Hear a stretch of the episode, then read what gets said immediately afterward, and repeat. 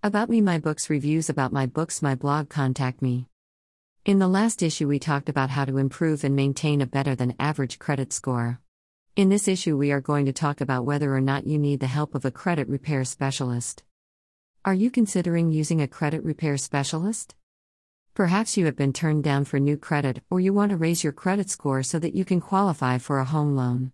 For whatever reason, sometimes we feel as if we can't properly manage out debt. Well, the simple fact is that you don't actually need a specialist.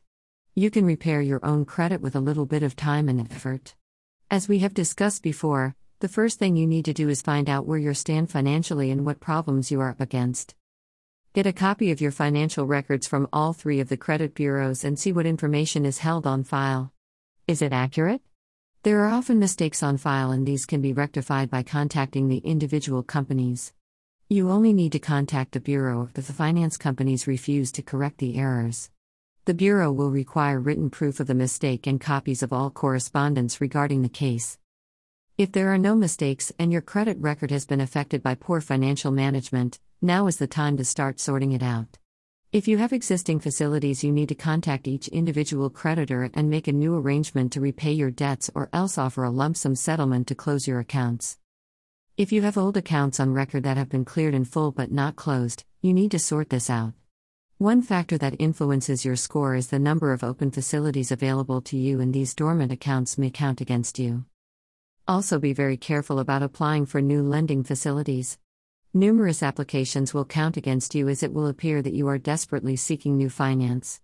Always check your records first. Make sure you have completed the application form accurately before applying for new borrowing to increase your chance of success. Your new lender will not just look at your credit history. He will also look at how long you have lived in your current address, been in your job, qualifications, and the number and type of dependents you have. You should then apply for a secured credit card. This type of facility requires you to lodge the cash equivalent to your limit with the institution.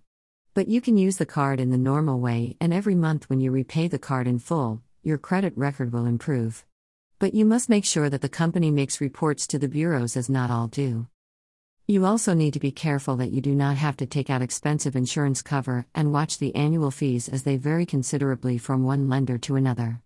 It is steps like these that a credit repair specialist will suggest you take, but will charge you a fee for giving you advice.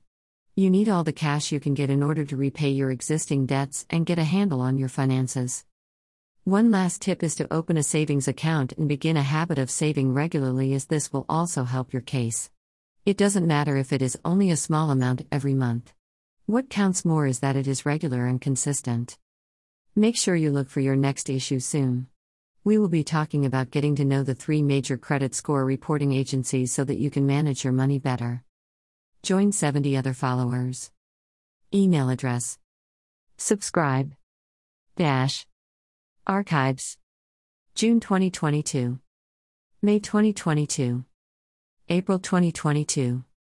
March twenty twenty-two. February twenty twenty-two. January twenty twenty-two. December twenty twenty-one. November twenty twenty-one. Latest posts. How to manage your money and debt, Part nine. Cherrapunji and Shillong visit is an experience of a lifetime. How to manage your money and debt, Part eight.